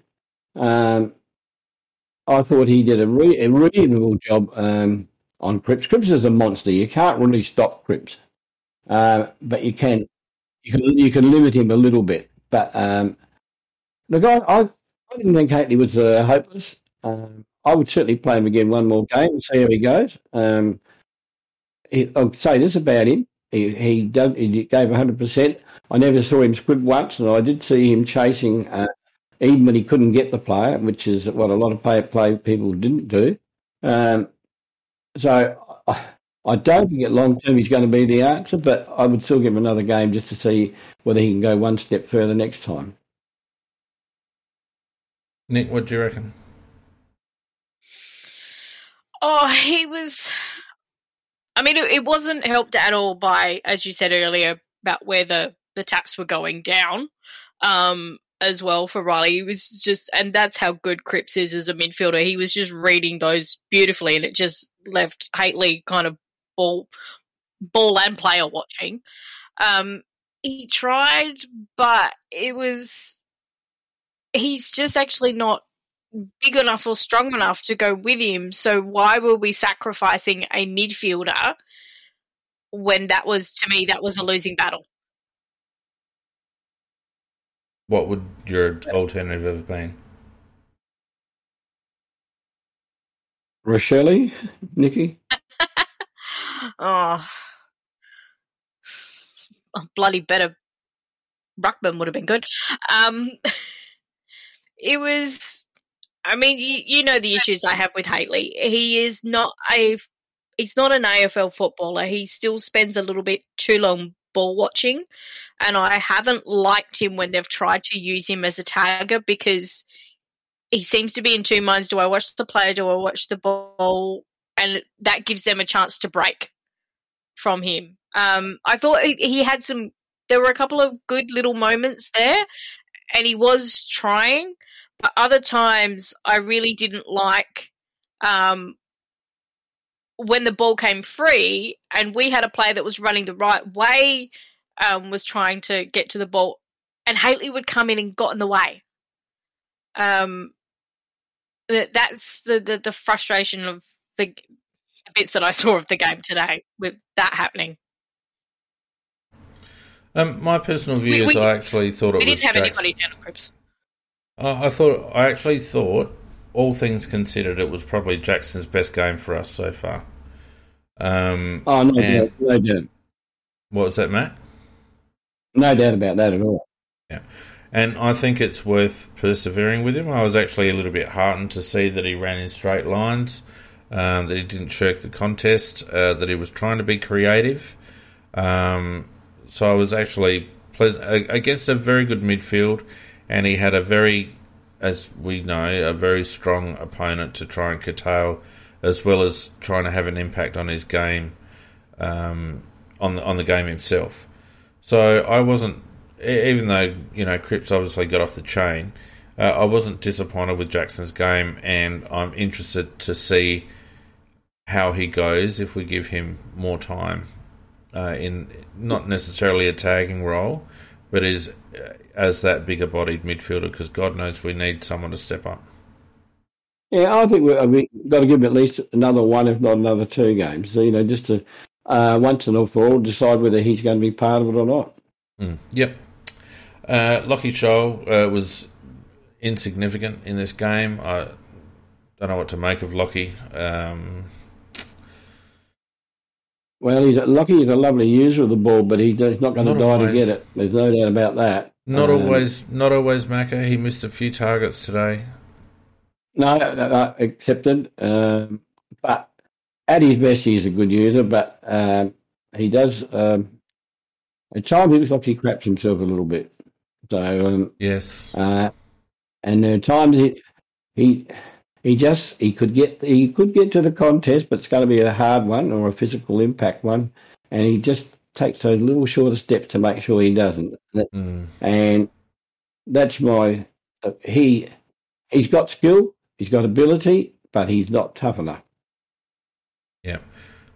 I don't think there's any room for players like that at AFL level anymore even even your outside runners. I mean, you've either you've got to be getting a lot of stats. You've got to be an Isaac Smith basically.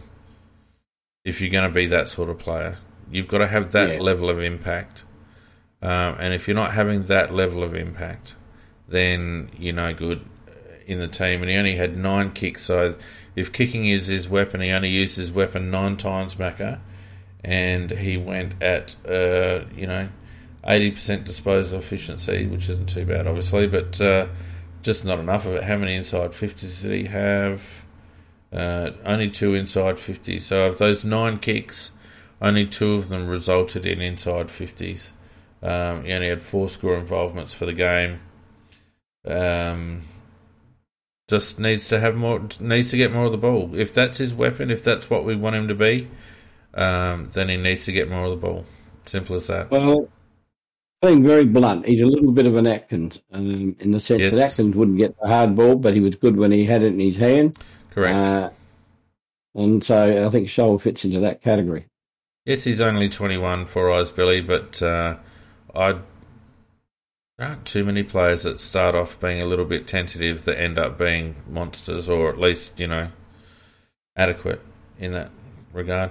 Uh, Geordie Butts, interested in your perspective on him. Uh, his disposals don't really matter, although he took six marks. Um, he had uh, uh three score involvements, five intercepts, went at 92%. I'll yeah, let you guys say what you think first. Well, I think he ought to change his name to Jesus Christ because he was crucified about three times in the first quarter. Was he ever?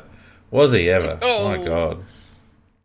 I mean, seriously, uh, he played a very good game, I thought. But uh, get, got, I got three goals given against him that weren't there, and I, and, I, and you take those three goals out.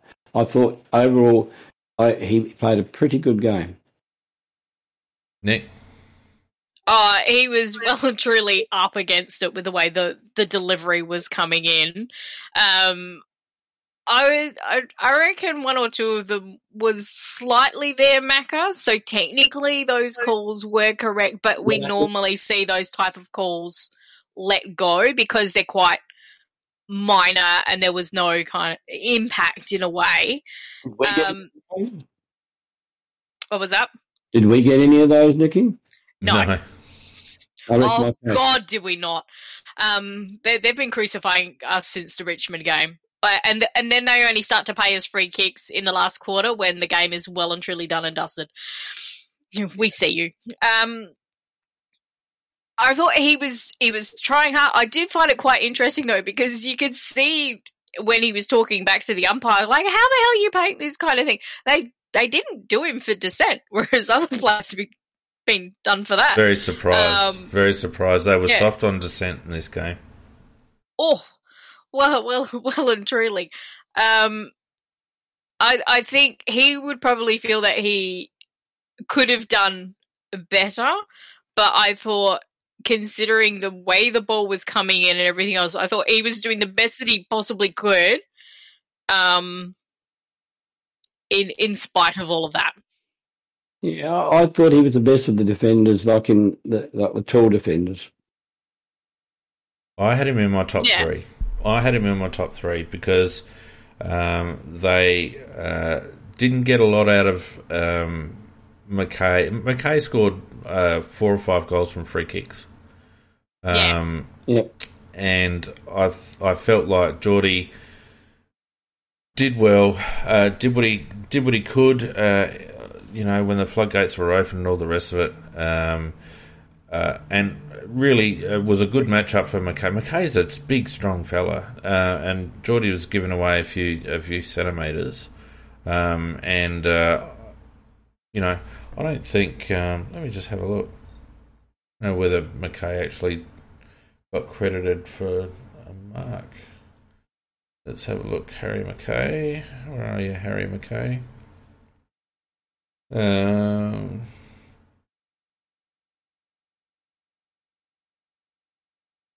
no, Harry McKay didn't take a mark, and I that probably uh, probably reflects how I feel about him. Actually, uh, I thought Butts was probably Butts was probably my second best player behind Dawson, to be honest.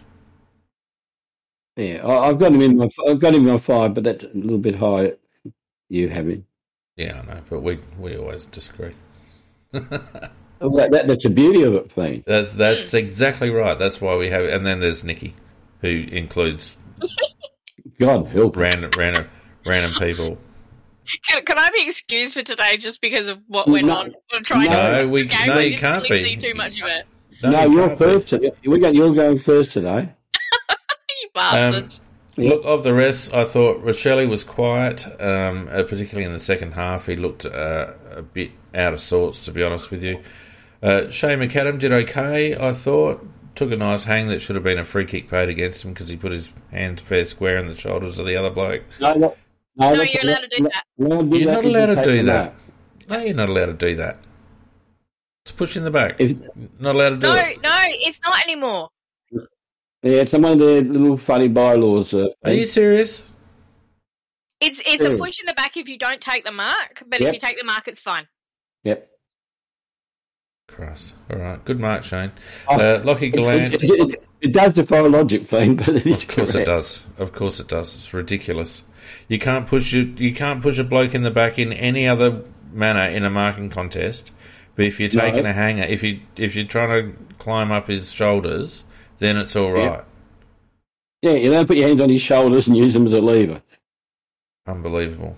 Uh, Lockie Gollant looked tired. Uh, it looks to me like he's starting to run under the ball a little bit, which shows me that he's maybe just lacking a little bit in confidence um, in marking contests. Uh, Elliot Himmelberg um, looked better when he was in ruck, to be honest with you. Um, uh, I think he got a rocket after half time because he started making a few more contests after half time, but um, how many marks His he first half was disgraceful. Well, he only took two marks for the game. Neither of them were contested. Um, oh, I mean, we all. I didn't get back on the Berg train, and we, you know, we all were questioning how sustainable his last few weeks were up until last week. Um, I've never been on it. if yeah, I, uh, Lockie Murphy. I'm really worried about Lockie Murphy. Um, that neck seems to be very, very vulnerable. Um, Thought he did I- some very nice things before that, though, Fiend. Yes, yes. Uh, he's good around stoppage. Very good around stoppage. Yep. Um, but I worry about his neck injury. I just wonder whether he needs to have a prolonged rest to really get that right. Uh, Brayden Cook looked completely out of his depth, um, but when he got when the ball sort of came his way, did a couple of nice things. Um, people have got to remember with Brayden Cook that he he's a mile off. Like for him to be playing yeah, AFL football this year is a massive achievement, considering from how far back he's come. Yeah, actually, um, I don't mind him playing, and, and I know that I see in the chat they say he should be back, go back to the twos. I think they're playing him knowing that he'll get beaten, but he has got so much talent, that boy, and in every game he has a little bit more experience. He's just going to get better and better and better. I, I will at forecast he he's going to be an absolute gun in in, in he'll be a very good player next year, and he'll be a gun the year after that. I find it really interesting with him because he's kind of quiet at the start and the start, but he really comes into it in the last quarter, which I think is um, a massive testament uh, to him because, as you guys say, he's still very much a, a kid uh, in terms of uh, games played, even at SANFL level, let alone AFL level. Well, so he's never, was, he's never, he's never played an SANFL game before he got drafted. No. he's pretty much just come straight no, in. And and I think the fact that he stays in games, that even though yeah he's getting beaten, and we know he's possibly going to get beaten, he won't drop his head. No, no. and that I love that, and I think that's why you've got to keep him in the side whilst uh, he can still, um, he's. I think he's the only danger, tired. the only danger of not of keeping him in the side and him not getting much of the ball is that uh, he, his form drops off. So I'll be a little bit careful. Yeah. We've got to remember with him that he's coming from a long way back.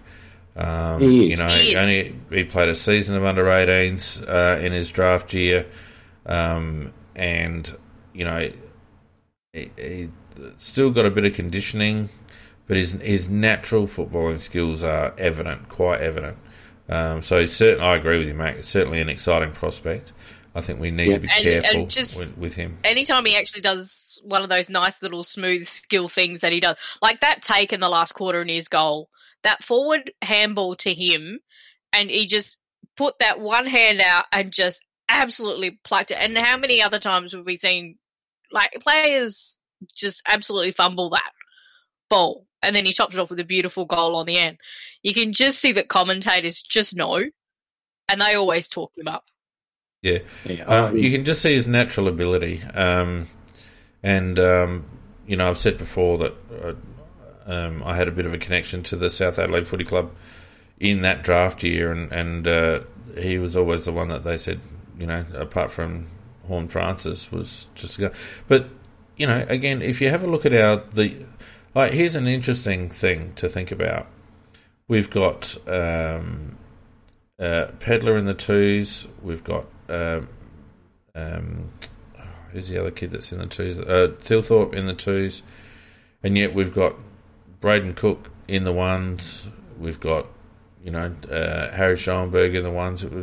We seem to have more um, luck with later picks when it comes to these high end talents. Sometimes, uh, Riley O'Brien we've talked about um, woeful needs to be dropped. Needs to have a good long hard look at himself is far too. His opinion of himself is not seated in reality.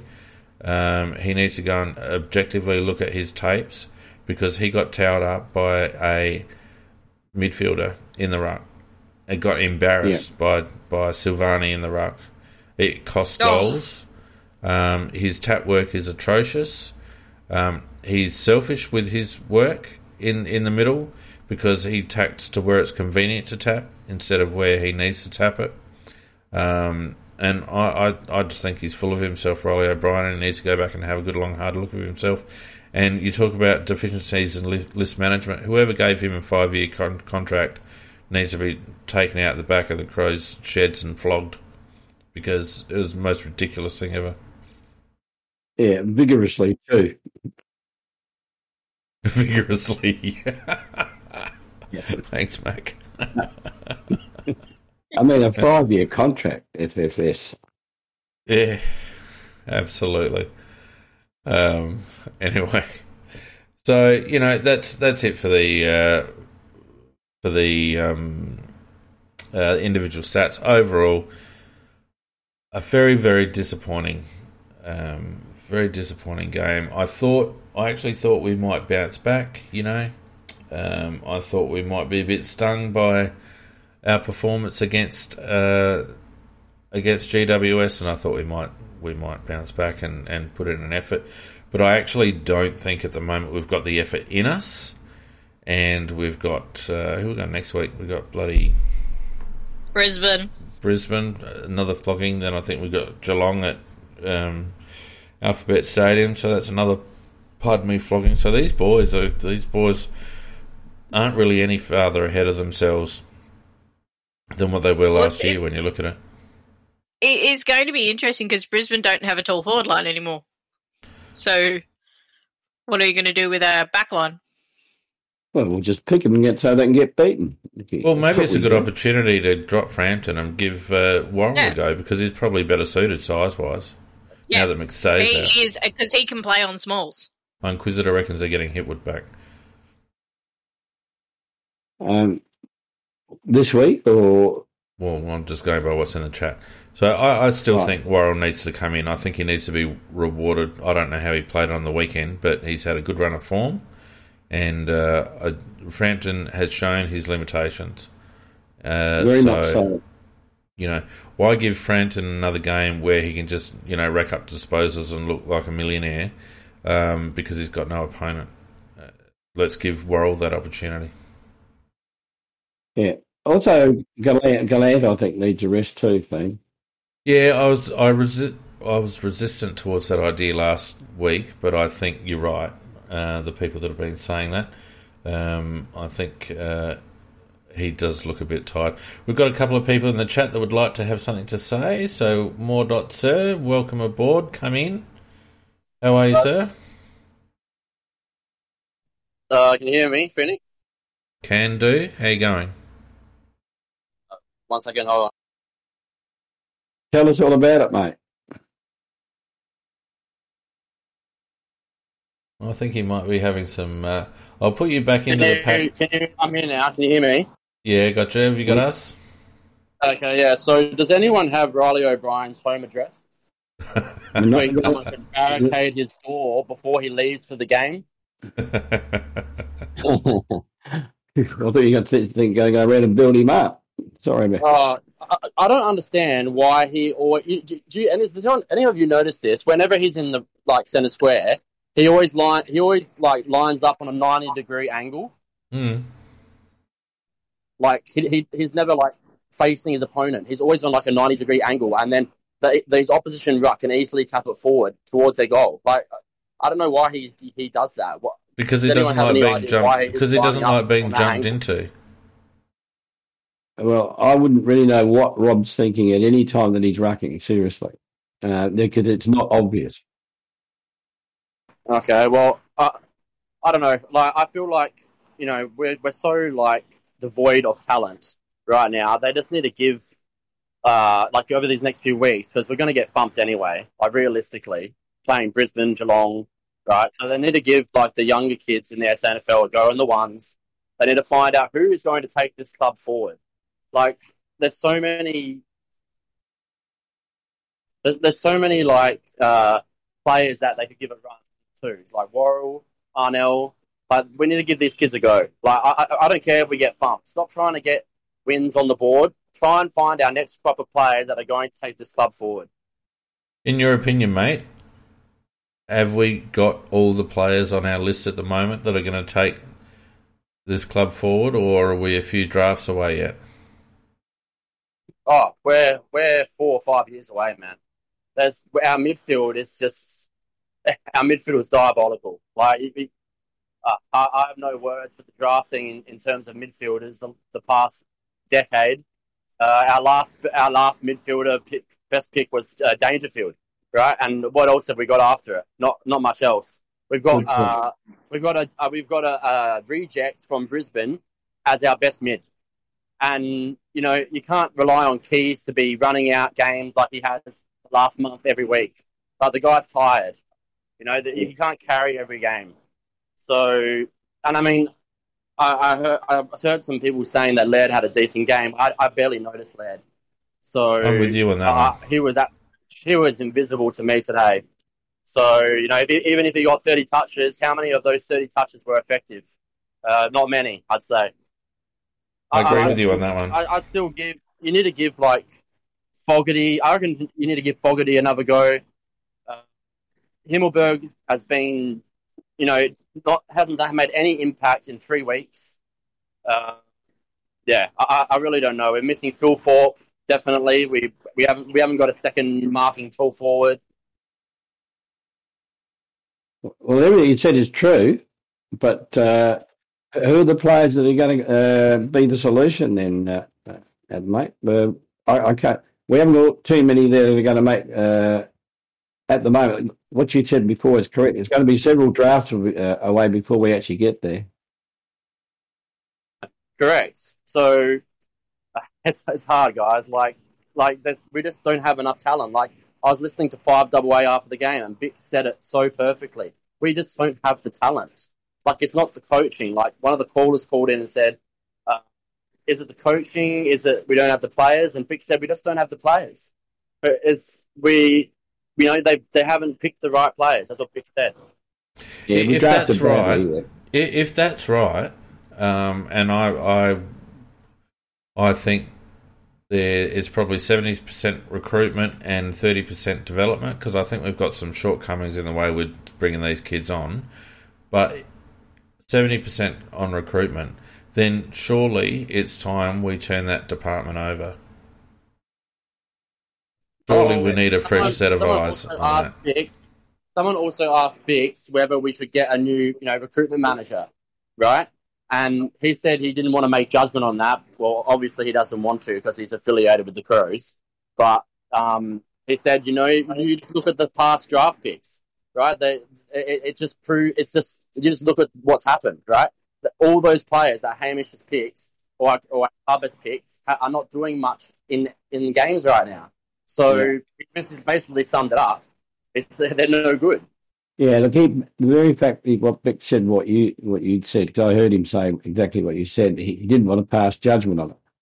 If he thought we'd done well, he would have said that. The very fact that he made that comment says he he thinks He that doesn't. we've uh, drafted shit out, but he doesn't want to say that. Yeah, Yeah, no, because he's affiliated with the Crows, so of Yeah. course he's not going to say that. But um, I don't know, guys. Like it's really it's so disheartening. Like you know, we play three good games in a row, and then we get dished up these two games in a row. You know, it's just uh, very it's it's really hard to, to watch this team, but that's what happens in a rebuild, I guess, right? Yeah, look, I, used to be a very passionate supporter at, when I used to go there physically, and lot lots of yelling and screaming and all the rest of it. But I uh, these days I, I don't have a, a seat, and uh, I watch it from home, and I've learnt to be more placid so I don't scare all the neighbours with my screaming and yelling. But I must admit today, I think I reckon they would have heard me about three blocks away. I was, I was getting that bloody angry, and seriously, and well, Yeah. it was garbage. We were watching I- garbage. Five percent of my anger was directed towards Riley O'Brien. Uh, that is the biggest cock up of a contract of a four year contract I've ever seen. Right, the Five guy, year. the guy won the yellow jacket in a year. We won the wooden spoon, right? And and they gave him a four year contract, and he can't football. The guy can't ham, he can't handball, he can't kick, he can't tap to advantage. He he, he he's, he's he lumbers around the ground. I don't understand that decision. It, it, is it blows my mind. It, you, if, how can you have a player in a team that can't actually kick or handball the football? I don't know any what any other ruck in the AFL that can't kick or handball. Well, Can comparing someone name one for me? Because it, it's ridiculous. comparing to Marshalls of uh, St Kilda, it's a beautiful mark and a beautiful kick. I don't know. Yeah. It's it's Anyway, it's I, I- ridiculous. I, I, I feel like you're about to have an aneurysm. So uh, I, I, uh, Well- I look. I don't disagree with anything you got to say, mate, and I appreciate your passion. I appreciate you coming on. So uh, go and have a little lie down, um, and uh, we'll back up again next week. It's No, okay, guys. I'm getting, I'm getting my anger out on this show. yeah, no, good. Talk to him about it. You know, my wife hates football and stuff, so I'm getting. Oh, you poor bugger. Yeah, I, I Well, get will, it. We'll say this. I reckon you were spot on the money, mate. So well done. Yeah, good stuff. Thanks, mate. Mick, come on board, mate. Give us more wisdom. Oh, How you Mick, going? he's already uh, got some good stuff to say. Come on, Mick. How are you going today? Good, mate. Well, We're, we, well, we had a very happy day today watching the game, and we were delighted with the team, Mick. Uh, I, I was lucky. I you see, went to watch it half time and then had to go to work, so um, I, I missed the last half, which is the third quarter, which is probably a good thing. Yeah. lucky bastard. but just um, just going on uh, what's being said about them, the the game and that, and um, you know Nicky's comments about um, Hately. Just got a question for Nicky. Would you rather Hately playing on Cripps or Matt Crouch? Spot on. Because I think uh, I'm a lot more happy with uh, Hately's game than Matt Crouch would have done. Spot on. And uh, Good point. Good point. Well, that's a no-brainer. Hately's only played about 10 games. So, um, how about we give him another 10 and see how he goes when he's not following around after one of the biggest midfielders in the league? And with, um, I won't uh, swear on the cast about uh, Riley O'Brien. Well, Right. but, but that was but that was my point, Mick. Is that I, I think that was wrong to make him just purely try and be a tagger. Well, It was We had it was a it was a Who else did we no it was no. Can I finish, please? It was a loss Mm. from the start. no, not you only already for had us your say, team, but, but also for Jackson. You already had Yeah, your but who say. else do we have with that size? Who else do we have uh, that he's just not going to throw away like an insect don't. unless we, unless, unless we, we sacrifice our number one midfielder in, in in Ben Keays? Who else do we have of size? So I think it was a case of case of catch twenty two. We had to put on who we had, and that comes back down to to the recruiting of the club. Like the recruiting of the club's been, I agree. Like that Fischer McAsey's pick was just, yeah, just a total waste of a, of a pick six. You just shake your head, don't you? Um, And I, I, you know, you know, without flogging the dead horse being Matt Crouch, I think, um, you know, how many games has, uh, oh, I'll get his name in a minute. At least it in mind. Um, the other mid, young mid played played the day and he you know, got his first real run on the crack at it. Oh, Berry. Berry, yeah, thank you. Um, he like, he actually had a good game in, in from what I can see. Yep. I liked it. I liked it. I think we you know we have we have got young talent coming through. Yes, not as high a picks in the mids as what we would have liked to have seen. I think um, you've only got to see where we are on the ladder in the SANFL. We can't be totally talentless. Um, and yeah, I think one or two picks this year at the end of this year, this year's coming draft, have to be mids. Um, yes, a large, big body mid and uh, someone with speed would would be handy. But I don't think, other than that, we ha- we have got some coming through. My biggest worry at the moment is what the hell we're doing with our forward line. Uh, Our to- our tools, like, yeah, I think Gollant needs a rest, and and then you know I think he's got a future. I don't think Himmelberg's got a hope. Um, and I don't think that um, Thilthorpe is a is is a forward. He should be, you know, as people have said tonight, you know, ruck. Um, so who the hell is going to be our third mid? Third Well, I think- I think Tex has to play till he's 42. Yeah, I think we better start cloning him or something. Yeah. Well, I thought we did. and His Um, name I was Darcy can't- Fogarty. Unfortunately, well, that that, that experiment didn't work out, did it? No, I just don't know where our, what what's going to happen to our forward line. Um, you know, we've got Gollant, but who else? See, the thing about the forward line, Mick, is that you can you can, can you can structure out your forward line a few different ways and be successful. You know, the traditional two talls and a couple of mid size and a couple of smalls is is one way, but there are other ways you can do it too. And whereas I think with midfield But you got to have the days, midfielder play to it. To play to it. Yeah, well, I mean, with midfields, I think really um, you've got less options. You've got to, there are certain components that you need to have, you know, uh, and I'm not sure whether we have those components. Uh, we've probably got bits and pieces of it, um, but it's a bit hard to tell if we've got all the components yet because they're not getting played. Yeah, well, this is the first first game really where you can say that um, we're playing our future midfield because Yeah, you know Ben Keays has still got years to go. Like he's only 25, yeah, so he's got years to go. Like he's got at least you know five, six years to go, which hopefully we're not down the bottom still in five or six years. Um, Lairdy's got another you know four or five years, good years in the mids. Um, so like we haven't got any. We didn't actually play for once any dead wood in the mid, which was good to see. mm.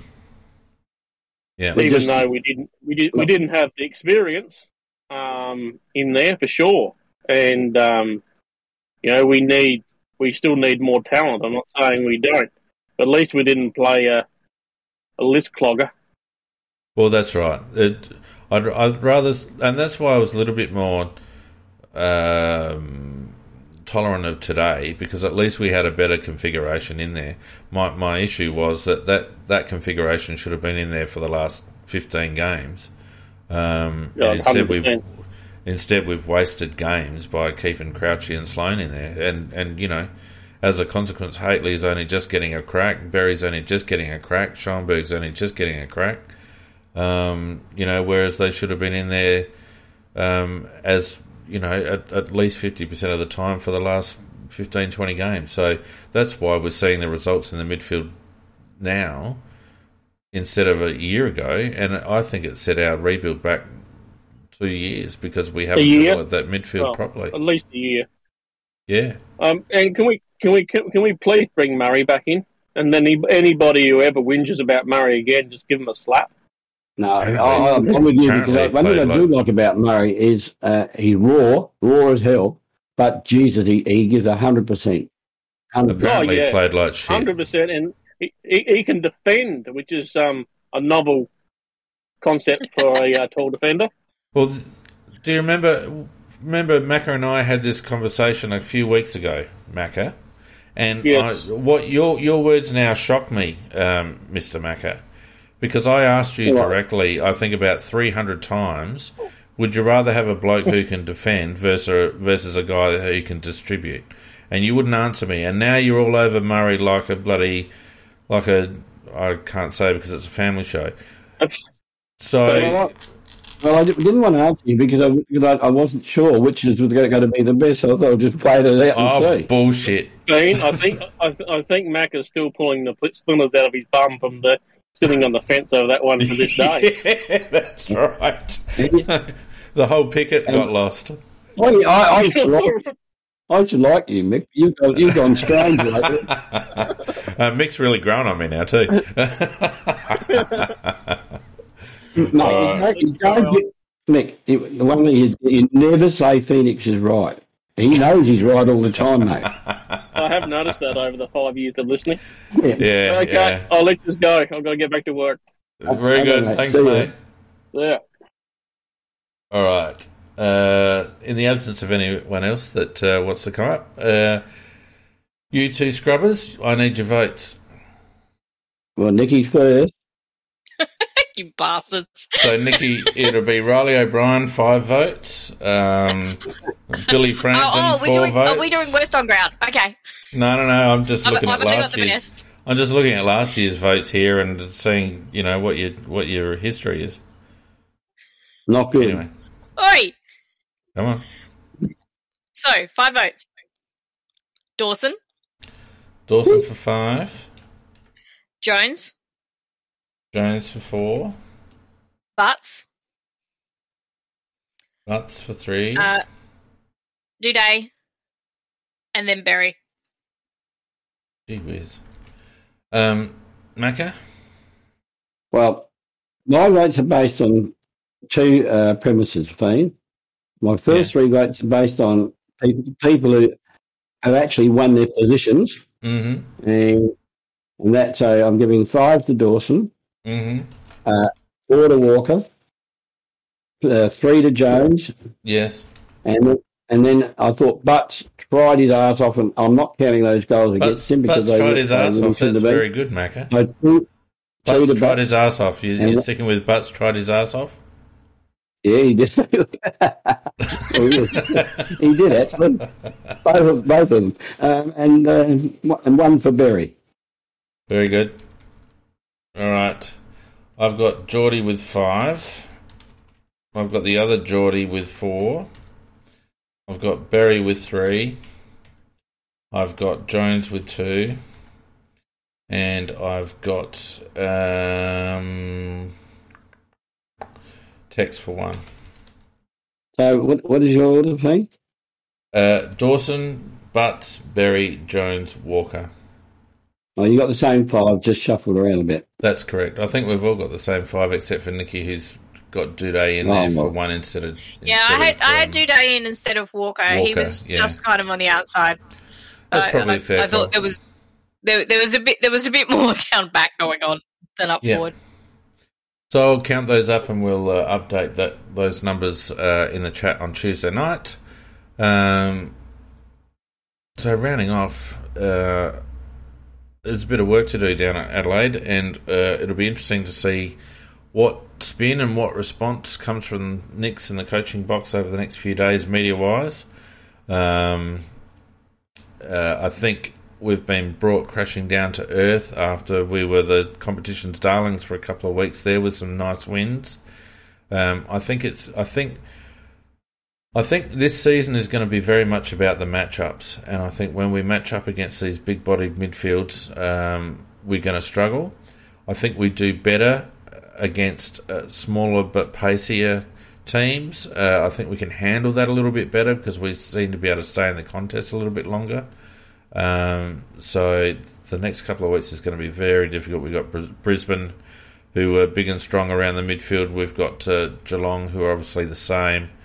Um, so another couple of weeks of pain at least uh, before we might uh, get a bit of a respite against West Coast. Although West Coast will probably find a magical vaccine for COVID and stupidity over the next couple of weeks, and they'll come out with a full squad against us and kick our asses. So Probably. Uh, at, at the moment, we've, we've gone from Cinderella to the ugly sister feed. Yeah, we certainly have.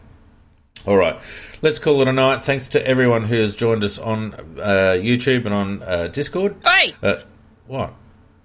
Cockwomble. No, you don't get a cockwomble tonight. Ah! Well, I'm sorry, you rocked up late and it's already two hours, so I haven't got time. And your cockwombling lately has been uh, less than adequate. I got some good ones though. Oh, come on, Boo. bloody hell. Well, you you you mentioned one of them just then. I think the West Coast players who, who took themselves out uh, to the nightclub, hmm but then also there were the Richmond players that also did the same thing. But I, I I'm also a bit wondering about the interchange steward down at Port Adelaide um, for their game on Friday night, where the player chasing the ball goes like hell for leather, chasing the ball, ends up actually in the dugout. But somehow they seem to think that even though he didn't come in through the interchange gates, they can let another player go back on. So the player then who had chased the ball out goes back on again. So they've got too many players on the field. They're very. They paid a meter for that. uh, they they did, and they're very lucky they they didn't lose a goal out of it. Whoops. Yeah, I thought like, you could. Well, I just think you'd. Uh, Dwayne Russell. He, he, he's good for a cockwomble. When he does a, when he does a Crows game, I'll tell you what. He's got all our games. It drives me batshit crazy. I know. So frustrating. Outright barracking against us all the time. Oh, it just becomes it. Like I actually find him terribly annoying, and the fact that he's got all our games really frustrates the hell out of me. Yeah. I, I tell you what else. Something that really disappointed me, even though um, uh, today uh, the Crows and Carlton were playing for the Eddie Betts Cup, and you know uh, Eddie's on the sidelines and and all that. Was it just me, or did you guys get the op- opinion at the end of the day he is very much a Carlton man, and we really messed up a bit of a legacy by the way that all ended? Yeah, agree.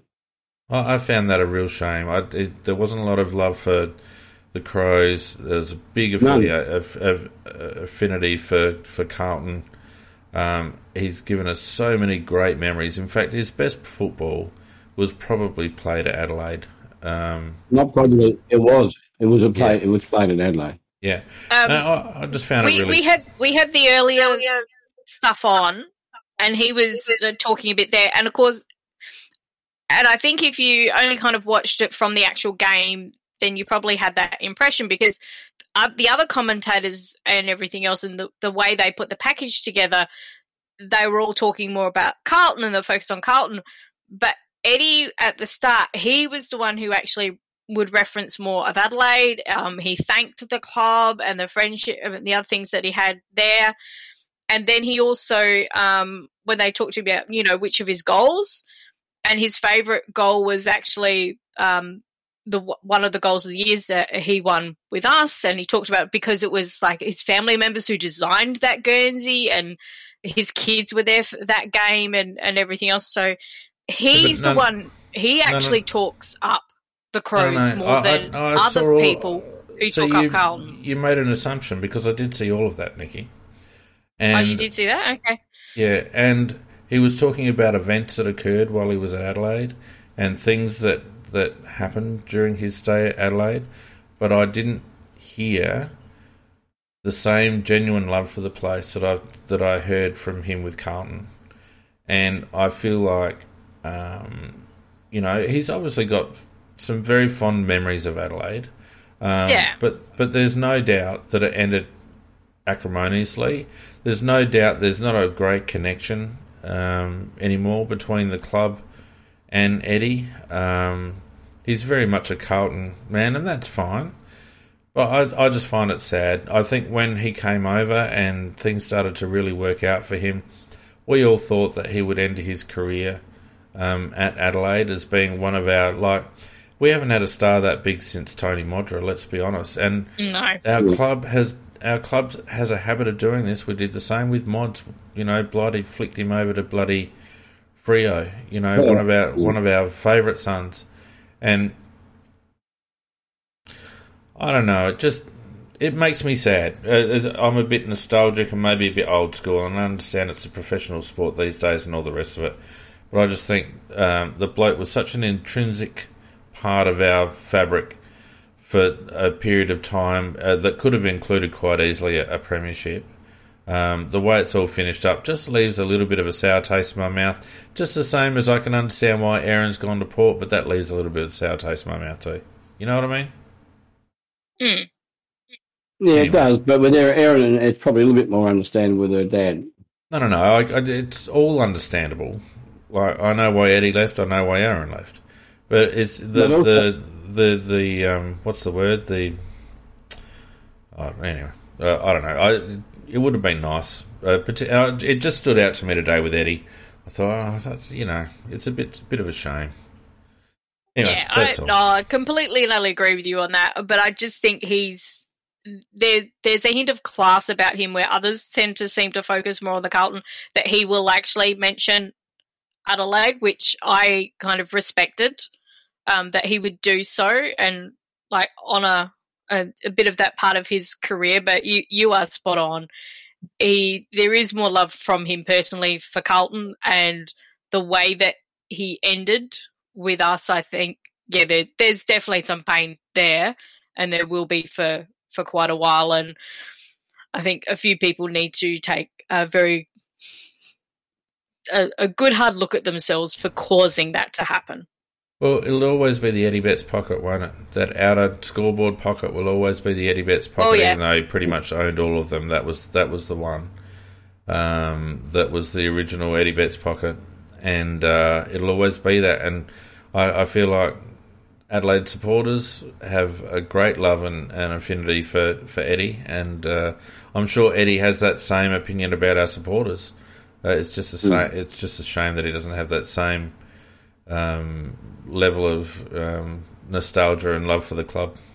Anyway, we won't dwell on it. I just it just it just stuck out to me today. It was a bit of a shame.